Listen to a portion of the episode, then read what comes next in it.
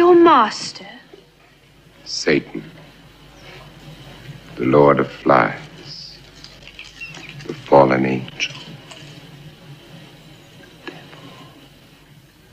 disciple. She is the devil's concubine. Hey, You understand me? Understand me? Yet, we may still save her precious soul. But, not on an empty stomach. Me something, my friend. You ever dance with the devil in the pale moonlight? Welcome to this week's episode of Horror Weekly, the best portrayal of the devil on screen. We asked half a million horror fans what their favorite portrayal of the devil on screen was, and we're here with the answers. There were thousands of votes cast, and the winner, it's not even close. It was a massacre. Um, at least triple the votes for one performance than any of the other ones managed to garner. And it's interesting because in a lot of these cases, there are the performances are very, very little in terms of screen time of the movies they're in.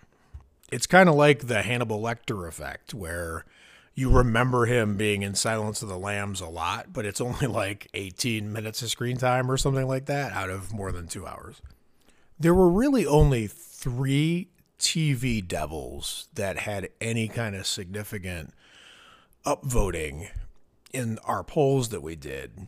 And just stepping back and thinking about that for a second, that's fairly remarkable. I mean, TV is pretty old.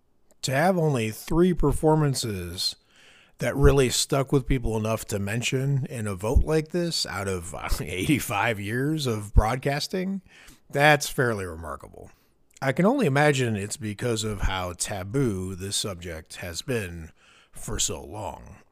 So the three TV devils that got votes were Mark Pellegrino, Supernatural, Tom Ellis, Lucifer, and Robin Hughes as the eponymous The Howling Man in the Twilight Zone episode of the same name. Out of these three, it's the Howling Man performance that is by far my favorite. I recently rewatched it and it's still chilling. It's been very stormy recently where I'm at, and I'm pretty high up in a building. So the wind howling at the windows sounds a lot like the howling of this demented devil in this episode. And it's got me, I got to admit, a little rattled. There's two things that really work about this performance to me. One is the father of lies part of the devil mystique really comes into play in this episode because it, the howling man is pretending that he's not the devil. He's been imprisoned by like a religious order, I, I guess you would say, and um, the world has relatively settled into peace after World War One.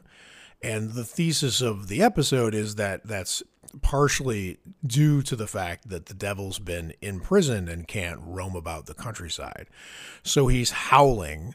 Now, now the innocent person who comes to the religious order getting lost on a hiking tour in Europe in a storm and begging for shelter and also he's very ill so he can't really carry on his journey. The religious order doesn't want to take him in. He's hearing this howling and I think that's one of the coolest things about this episode is that he interprets it as someone who's in misery and in pain. And I guess that's true, but the devil's in misery and in pain not just because he's in prison, but because he can't be out on the world causing the same kind of misery and pain. I mean, worse, way worse than whatever he's going through. Um, he wants to cause howling of anguish and pain and loss across the world. And he's howling because he can't get out to do it. But that's not how the poor innocent lead character of this episode sees it. He feels sympathy for these cries. But the devil in this episode has to lie his way out of this trap by using this poor innocent um, guy. It's really the plot of Ex Machina, strangely. like he's using this one person for escape and the authority people the authority figure in ex machina it's just oscar isaac in this case it's a few of them um, they know uh, the, a deeper truth about what's happening here but it's the devil's skill at lying that's really highlighted here. So needless to say he's freed. There's a pretty good transformation scene especially for the time in which this was filmed. And then he escapes. And the the man who let him go is immediately recognizes how bad he screwed up. And he is in anger he is broken by the fact that he's going to be responsible for all the death and despair that's going to be unloosed on the world from his action of freeing the devil. And he plays it magnificently. You really feel it. So this works for two for a few reasons, but the two main ones are the lying uh, feature of the devil is really well done, and the consequence is really well acted. So you you feel it.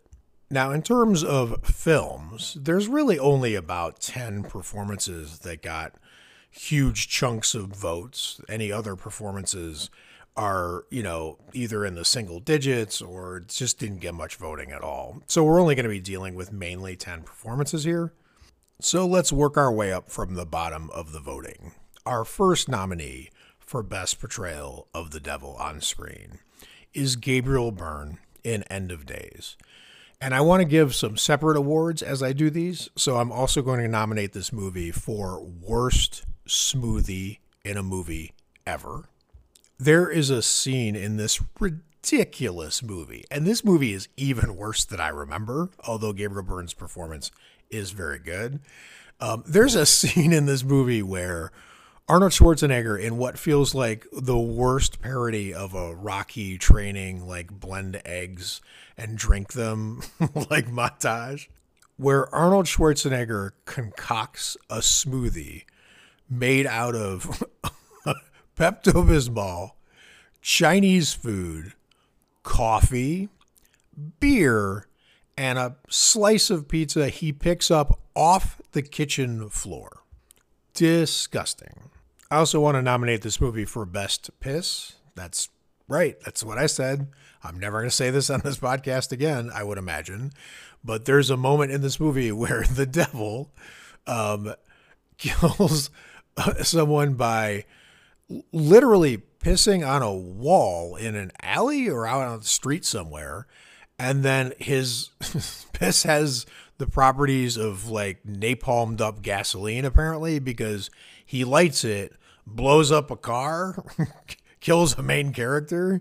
It's um, also ridiculous and disgusting again. So, just like with slasher villains, where they need a certain walk. Like that's one of the things we really focus on with the actors who play Michael Myers or Jason Voorhees, etc., is how they move. And devil or portrayals of devils, they have that too. I noticed a lot of the top performances here have their own certain kind of walk. It's very slithery, which makes sense from the snake reference. Gabriel Byrne does a really, really good job of exuding that menacing magnetism that you'd want in a in a good on-screen Satan. And he also moves with authority and power, even though part of that is because he's walking through special effects that clearly aren't anywhere near him. So he's got a lot of confidence walking through explosions he clearly can't see as an actor. So good performance, bad movie, but well done to Gabriel Byrne. Next, we have Max von Sydow as Leland Gaunt in Needful Things, which I'm also going to nominate for Best Transportation or Best Devilish Transportation, I guess the award should be called, which is a black 1958 Mercedes Benz. And I'm also going to nominate this movie for Best Extended Cut out of all the movies we're going to talk about. There's a very interesting extended cut that at least the last time I checked was pretty rare and a little hard to get, even though I found it on YouTube. Um, and this is the only version of this I saw. I actually missed Needful Things when it first came out. I read the book, but I hadn't seen uh, the movie at first. So I've only seen the extended cut, which starts with an incredible chase sequence with this car just giving zero F's about what it's running over, whether it's on the road or not on the road, uh, who it might kill. It's a pretty remarkable scene and, and really, really well done. The extended cut, I believe, was because the movie, although it didn't do that well, I believe, was being turned into a mini series. And instead of doing a mini series with it, they basically create took one hour of footage that didn't make it into the original or maybe even more because i think they were going for like basically like a four hour like like it from the 90s um, situation. And the last award i'll nominate this for is best devilish shout out to twin peaks coffee and pie. There's a great scene where leland is in a diner and he is just enthusing like in his sinister way about the deliciousness of the pie he just had and the coffee he's having which reminded me a lot of Kyle MacLachlan in Twin Peaks uh, with a similar charm, honestly. This is a very, very charming devil, and he needs to be because he's selling needful things to Castle Rock, to the citizens of Castle Rock in an attempt to um, get them to turn on each other um, by manipulating the payments so that they're pranking each other. Um, this is a really, really good movie, a great performance.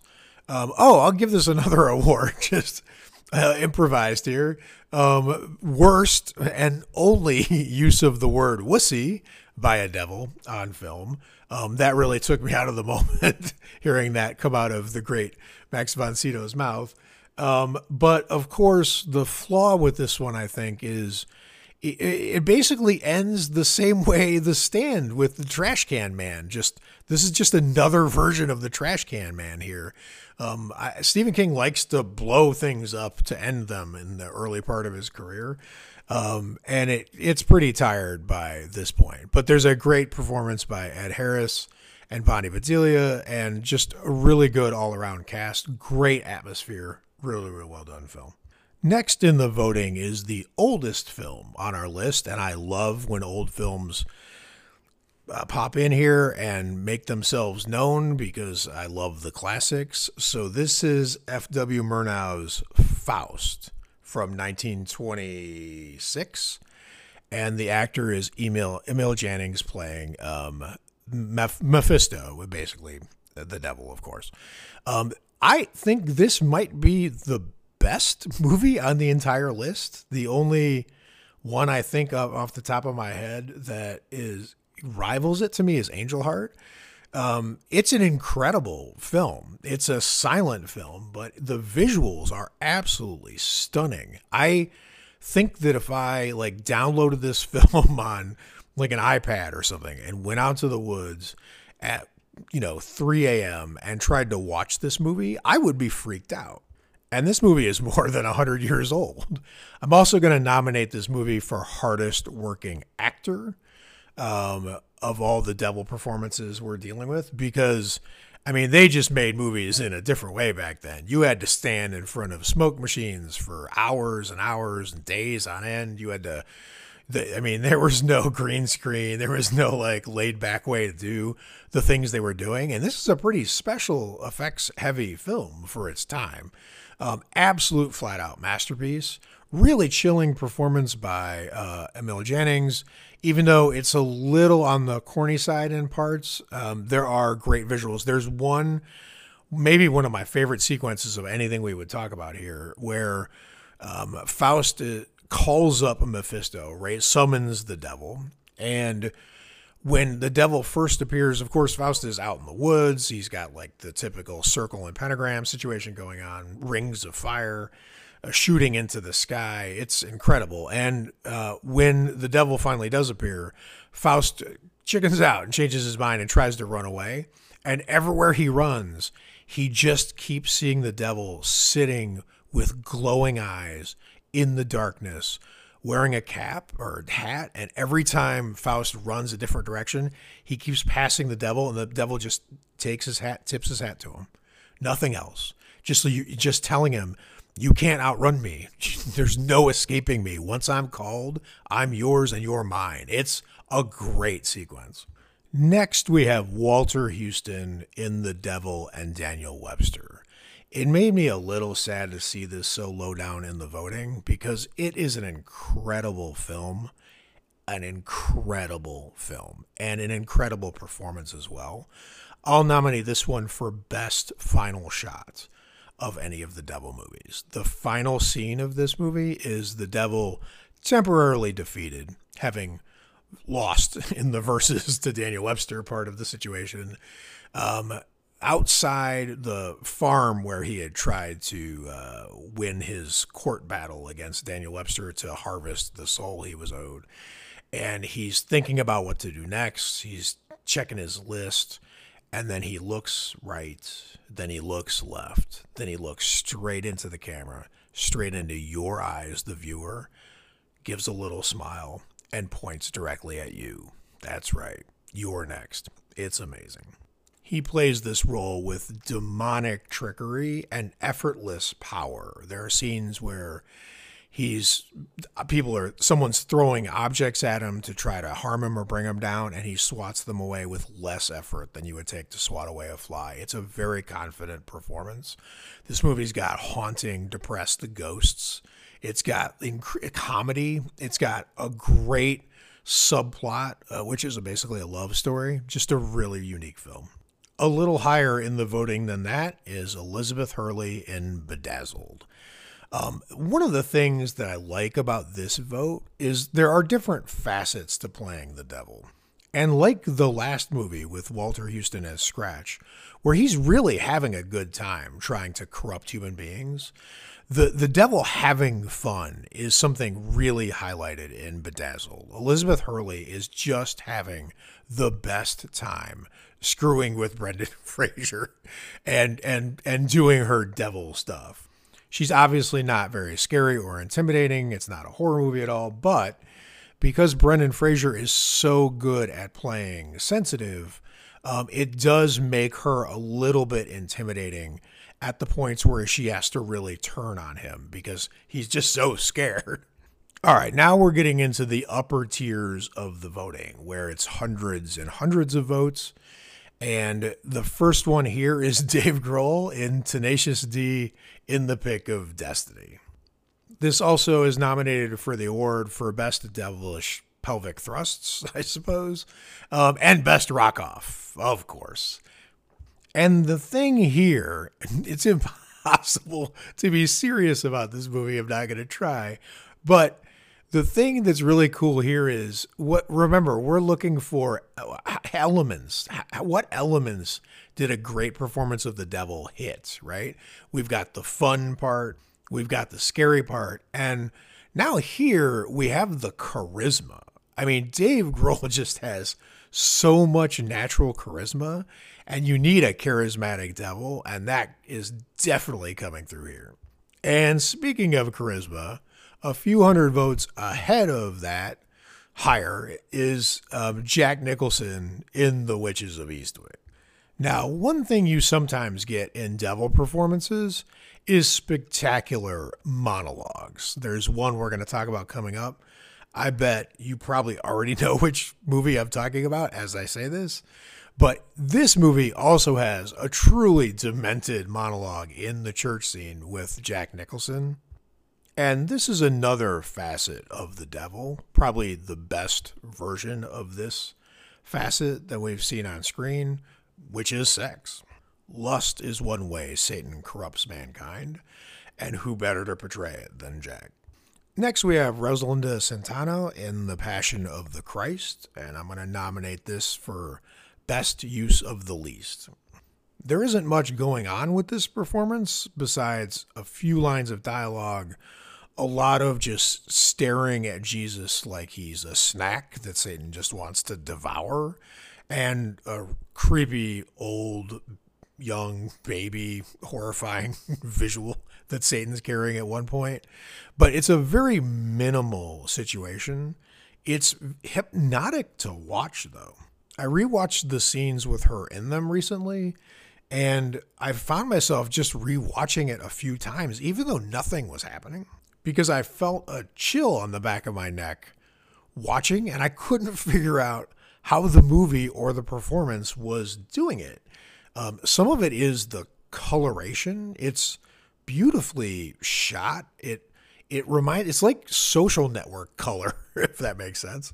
But bluer. Maybe like more maybe closer to those deep blues that you get in like 70s or 2000s era horror movies. Yeah, now that I think about it, it's kind of shot in the ring vision. Okay, there were a lot of votes for Tim Curry in Legend, but there was also a lot of ferocious arguments about whether that was even the devil. So clearly an amazing performance, but I'm going to skip past it because um, the consensus in the voting was that it wasn't exactly the devil. So we'll just leave that aside. But great performance and great look, great design, obviously. All right, we're at the top five, and I am shocked. Shocked. The most shocking thing about this entire vote was that in fifth place came Al Pacino in The Devil's Advocate which also gets nominated for Best Monologue, as we mentioned before, and clearly is the winner, and Best Wall Art, for sure. The mural behind Pacino in the climactic scenes uh, is just really, really remarkable. I mean, doesn't hold up that well as a special effect, but as a design itself is just really cool. I kind of expected this performance to win the voting, or at least come in second place to so to find it at fifth is pretty startling to me. Um, it's obviously a great performance. It's obviously super campy in parts, but I think after rewatching it, the, the it's not really doing a slice of anything unique in terms of devil traits like we've been trying to break down in this episode. What really struck me on the rewatch was that he's also playing a lawyer like, this is a law saturated character. And that means it's sort of inventing a devil trait of its own that you don't find basically anywhere else. I mean, the devil is obviously a little legalistic with his contracts and all, but still, it's bizarre how much of the emphasis was put on that in this, and it it's kind of weird. Next, we have Angel Heart and the performance of Robert De Niro as Louis Cyphre. Even your name is a dime store joke. Also, going to nominate this uh, movie for Best Egg and Best Music. The music in Angel Heart is incredible. And also an award for Best Most Evil Plot. So I'm going to do spoilers for this one. So skip to the next movie if uh, you don't want this spoiled for you. But the plot of this might be the single evilest thing uh, the devil character has ever done on film. It's some of it's just implied. You got to dig at it to see how absolutely horrifying it is. But basically, a semi famous singer named Johnny Favorite back in the day. I don't know. It's like around World War One, maybe two, something like that. It's like 20s era. It's very film noir, horror noir kind of feeling movie. Um, Johnny Favorite has try has made a deal with the devil to get famous, and now he wants to get out of it. So he basically cuts the heart out of an innocent person and tries to transplant himself into the person to hide from the devil in another human being. Like the tagline for the thing said, man is the warmest place to hide. Well, Johnny Favorite thinks that man is the sneakiest place to hide when you're trying to get out of paying your due to the devil. The problem with this plan, as far as I can tell, is that uh, I don't know if he anticipated this outcome or not, but he ends up, due to war, having shell shock or amnesia and doesn't remember who he was. So he's escaped from the devil temporarily, but not as Johnny Favorite anymore, as Harry Angel, who is played by Mickey Rourke. And that is one of the magnificent things about this movie is there is a straight up acting duel happening between Mickey Rourke and Robert De Niro through this movie. I mean, I want you to think about a Western when you see the scene with the two of them in it, whether it's the two of them first meeting or the two of them in the church, which is a crazy good scene with Robert De Niro doing all kinds of like prissy, oh, watch your language. We're in church. Don't say anything bad in the church, which is hilarious and and and just amazing coming from the devil himself. But it really is watching two gunfighters in an alley approaching each other. They are definitely throwing acting punches at each other, and it is glorious to behold. Anyway, so Johnny Favorite has now escaped from the devil with amnesia, and the devil has come up with this way to punish him for daring to think that he could get out of a contract by finding Harry Angel, who's now like a low order private detective, and hiring the new Johnny Favorite to find himself, to find Johnny Favorite. And he's roaming around the movie, uh, uh, Mickey Rourke, searching for himself and inter- interrogating possible, you know, people who know Johnny Favorite, who know where his whereabouts are, who participated in a plot with him. And he's murdering them without knowing it, without remembering that he's doing it. And to have someone hunt themselves down to be damned for eternity by their own hand, by the fact that they tracked themselves down, ends in this amazing moment where um, Mickey Rourke is re- refusing to accept that he's really Johnny Favorite and that he's really damned forever, and he keeps crying and and and moaning out, "I know who I am. I know who I am." It's an incredible moment, and De Niro plays it perfectly with showing just the absolute like cat playing with a wounded animal glee in his face watching the realization dawn on Harry Angel that he is no angel at all. I probably put this movie in my top five ones that scared me the most on first watch, along with The Exorcist and The Witch and a few others. Um, genuinely, genuinely unnerved me. I had nightmares about this movie for quite a while after seeing it. I saw it pretty young, but it's an intense ride if you haven't seen it. All right, we only have a few left. These are the top choices. So we have Viggo Mortensen in The Prophecy. And I also nominate this for best line reading. The moment when he hisses out, I love you more than Jesus, is just bone chilling. Again, he moves in that predatory way that we were talking about with some of the others, like uh, Gabriel Byrne and Days. So his his motions, his body language are terrifying. The calm, I think, is the most unsettling thing about the way he's portraying the devil in this one. He's just very matter of fact when he's talking to Virginia Madsen. She doesn't want to talk to him. He says some really vile stuff, like it's the most normal thing in the world. Like this is every other thought he has is the the most disturbing thing you could possibly imagine is like the most normal minute to minute thought that is in this devil's brain. This performance, weirdly, for basically what is a B movie, might also be the most interesting one theologically. He has the most internally consistent reason, this devil does, for what he's doing and why, and what his definitions are of what is evil and what is good are pretty mysterious, but they also really, you can tell, strongly make sense to him, which is why he can drop just absolutely devastating logic bombs on people or other angels in this case, like when he turns to Gabriel, Christopher Walken's character in this movie, and says, This war you're initiating on Earth, you're doing it out of arrogance and arrogance is evil, and that's mine. He's basically telling him, You're underqualified compared to me to be doing what you're doing. I'm going to take this off your hands and shut you down. Incredible. All right, we're at the number ones. I'm going to give you the number one from the voting and then my personal number one, which, believe it or not, didn't receive a single vote out of thousands, which actually isn't that surprising to me, but we'll get to that. The number one in terms of voting by miles was Peter Stormare in Constantine, which I'm also going to nominate for Best Devilish Entrance. This is the best introduction to Lucifer on screen of all time. Now, even though Peter isn't on screen that much in this movie, it's weird. It it actually makes so much sense that this is number 1 because I think it's the best balanced. It's the best synthesis of the elements of the devil we've been talking about this whole time.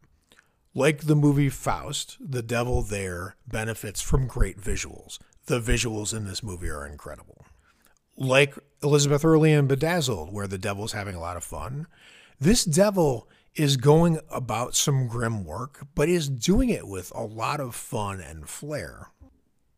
Literally, when he's trying to drag um, Constantine to hell, he's whistling at one moment. Um, you can tell he's just having the best time in parts. Like Viggo in the prophecy, this devil is also absolutely frightening, truly belongs in a horror setting. Like Nicholson in Witches, this devil has just crazy charisma. Like Needful Things, this movie benefits from an amazing cast. Keanu Reeves, who was also, he's starring in two of our top five movies here, so he definitely has a good devil connection. But Tilda Swinton is mind bogglingly good in this movie, almost as scary as the devil himself. So Constantine was the clear winner. Oh, whoops. I mean, it's the winner. We're doing this live, people. Um, I skipped one somehow. It was actually, I think, fourth place in the voting. I got my order wrong. Was Black Phillip from The Witch, of course. Now, there's almost no screen time for this devil. Sorry to backtrack here, but I can't leave this out because there was a lot of voting for this, and a lot of people felt passionate about it, even though there's a lot of people who hate this movie. Um, but really, this might be the best portrayal. I mean, Peter Stormare was the best performance. Uh, maybe I'd tie it with Viggo, but like in terms of portrayal, not the performance, but it seems almost the most believable. Like this really would be how the devil work. You don't know where he actually is. You don't know who he's actually possessing. You're unsure the whole time. Then he sneaks up on you from behind and whispers manipulative things in your ear, and next thing you know, you're lost without ever really laying eyes on him in his true form. And I got to nominate this one for the award for actor with the most attitude. I've read some hilarious interviews with cast members and the director Robert Eggers about how hard the goat or goats playing back Black Phillip were to work with. Apparently, just the most ill tempered and hostile animal they possibly could have brought on set which is kind of perfect for this. But I've covered this on a previous podcast, so I'm not going to go over it in detail again. It's just, I saw The Witch at probably one of the lowest moments in my life. I saw it in a theater. It was a very, very dark time for me. And um, I watched the movie shred the audience. There were walkouts, there were people fighting in the lobby after they left the movie, arguing about how much they hated it, how much they felt like it wasted their time. I heard one uh, couple leave, and they were talking about how the the girlfriend was saying she wasn't going to sleep for days because she was so rattled and scared. It's a really dark-hearted, hostile film. I think it gets a lot of crap from horror fans who don't like certain ones who don't like slow burn or their expectations were set in a totally different place when they went in to see it. But just speaking for myself, it was my favorite horror movie of the last 10 years. It was truly a terrifying experience for me. It was weirdly helpful considering the time I was going through. And it seems to me the most realistic in terms of how the devil would actually work. All right, and now to my personal number one best portrayal of the devil on film, which, as I mentioned, received not a single vote. It's Emmanuelle Seigner in The Ninth Gate.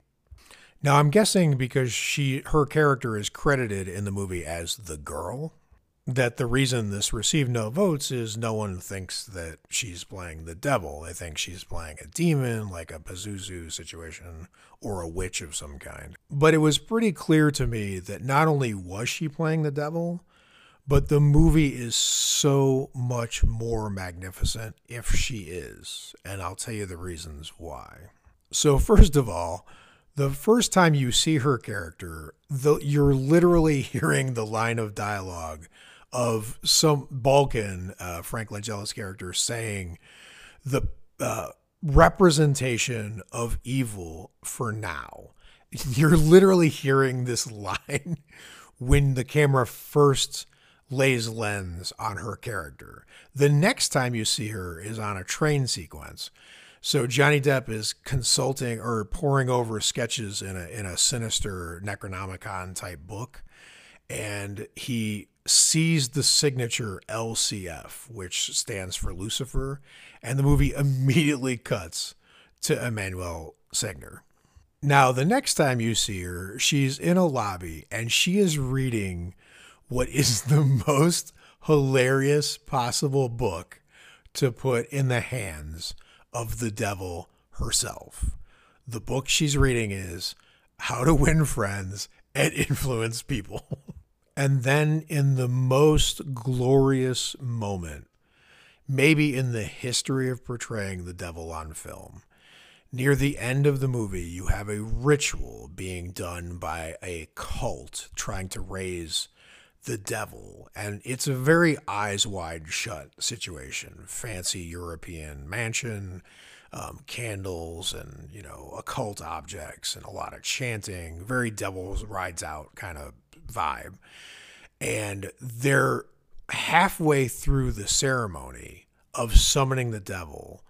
And Emmanuelle Seigner with Johnny Depp just strolls in, just strolls right into the room. So they're like halfway through the ritual of trying to call the devil forth. And the devil just has walked in, already there. You don't need this ritual. like she's you finishing it is pointless. She's already there, but they keep going because they have no idea. It is the only time I've ever seen in the history of satanic cinema where so, where there's a group doing or a person like the Faust situation doing a ritual to summon a devil who's already in the room. Now, the thing to know here is in a DVD commentary, the director said that Emmanuelle Seigner's character was the devil. So, case closed. But I don't think that's general knowledge.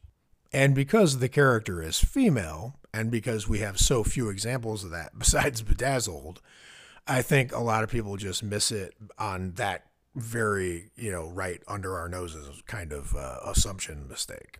But now that you know, if you didn't, that this character is Lucifer, and you go back and watch the movie with that in mind, you will see that she is playing this character with the the most amazing cold confidence, just an absolute assuredness that things are going to go to plan, and the plan is bad for everyone but one character, and horrible, awful things and deaths happen in this movie. But the plot itself is also really unique in satanic cinema as well. What do I mean by that? Well, in most satanic cinema, you have the devil trying to corrupt uh, humans or bring about, you know, the end times or an apocalypse of some kind. And all of this is going to be bad for everyone but the devil and maybe the devil's followers, obviously. But in this one, you have the devil basically corrupting someone upwards, not downwards, not breaking them down the way Regan's gradually dissolving in The Exorcist, or Rosemary is losing her sanity in Rosemary's Baby, or the way Mickey Rourke's soul is being reclaimed in Angel Heart. In this situation, you have a sort of middle tier character, very smart Johnny Depp, very capable, but ba- basically a petty criminal. And he's gradually getting promoted upwards in terms of evil. His skills are getting revealed to be better and better and more ambitious at the dark side. And the devil is fostering that from behind the scenes in a very subtle and almost gentle way. There's a really creepy um, pattern of exchanges that happen here between Johnny Depp and the girl, where um, there's choices to be made. There's a moment where they're chasing um, s- someone who's stolen the occult book from them. And they're in obviously a red sports car, a la bedazzled, in this incredible European countryside. And they lose their prey. They lose the car that they're chasing. It goes out of sight for a minute, and then they get to a crossroads, and they're sitting at a crossroads. That's devil territory uh, exemplar. And she, who's driving the car, the devil, turns to Johnny Depp in the passenger seat and looks left and looks right and says, You choose.